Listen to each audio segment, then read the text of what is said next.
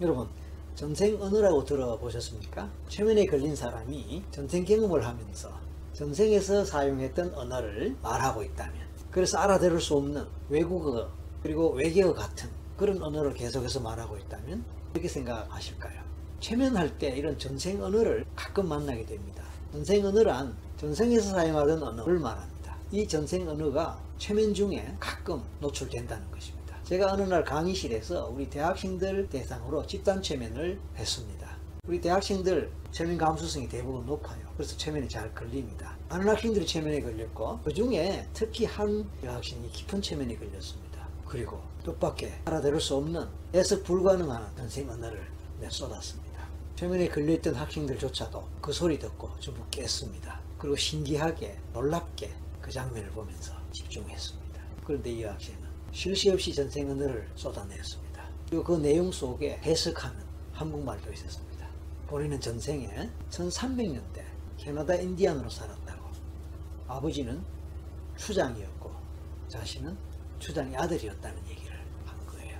그런데 그 지역을 탐사하던 백인들이 자기 부족을 거의 전멸시켰다고 본인은 마침 그때 다른 곳에 가 있느라고 목숨을 건졌는데 어떻게 하다 보니까 부모님이 백인들에 의해서 살해당하는 죽임을 당하는 모습들을 보고 자기 부족들이 다 비참하게 죽었거나 죽고 있는 모습을 보고 너무 큰 충격을 받습니다. 그리고 혼자 남은 그 엄청난 비극 앞에서 큰 슬픔과 백인에 대한 분노, 감정 상태에 빠졌습니다. 그것을 이제 전생 언어로 고발하고 뭐라고 뭐라고 계속 말하고 있었습니다. 당연히 눈물도 흘렸죠. 얼마나 놀라웠고 엄청난 장면이었겠습니까? 그런데 그것을 녹화를 못했어요.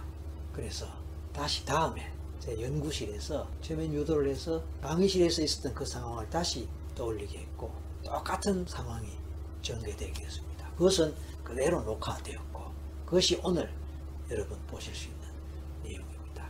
1300년대 캐나다 밴쿠버 지역 그 인근 작은 마을들을 중심으로 해서 벌어지는 얘기들입니다. 여기서 등장하는 지명들이 대표적으로 스쿼밋이라는 것과 나나이모라는. 아마 대부분은 잘 모르실 도시예요. 그러나 교포라면은 또 그쪽에 좀 여행을 자주 하는 분이라면은 들어보셨거나 또는 방문해 보셨을 수 있는 괜찮은 도시들이에요. 자연이 좋고 경관이 좋은 그리고 나나이모라고 하는 또 도시가 있습니다. 밴쿠버 섬이라는 곳이 있어요. 밴쿠버에서 배를 타고 한참 가면 돼요. 한 시간 한 시간 반 정도 가면은 만날 수 있는 큰 섬인데 거기에 있는 두 번째 도시로 저는 알고 있습니다.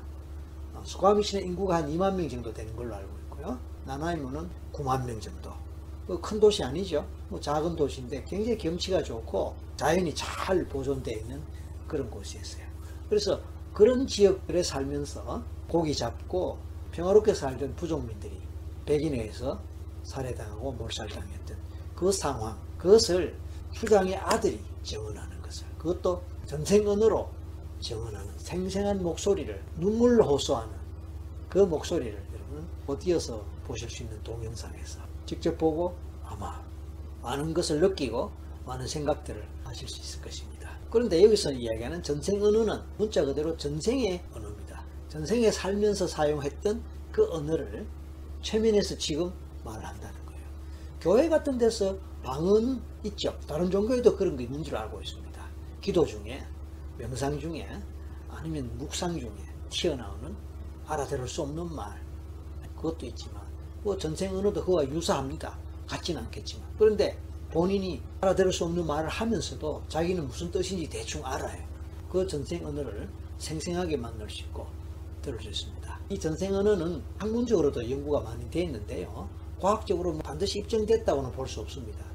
특히 미국의 정신과 의사이면서 버지니아 의과 대학의 정신과 교수였던 이안 스티븐슨이라는 분이 전생 언어를 굉장히 높이 평가했습니다. 영어로는 제노글롯이라고 합니다. 이것이 바로 환생의 증거다 또는 전생의 증거다 라고 할 정도로 이안 스티븐슨 교수는 전생 언어에 대해서 굉장히 높이 평가했습니다. 정신과 의사이자 교수이면서도 전생 연구를 굉장히 많이 한 사람입니다.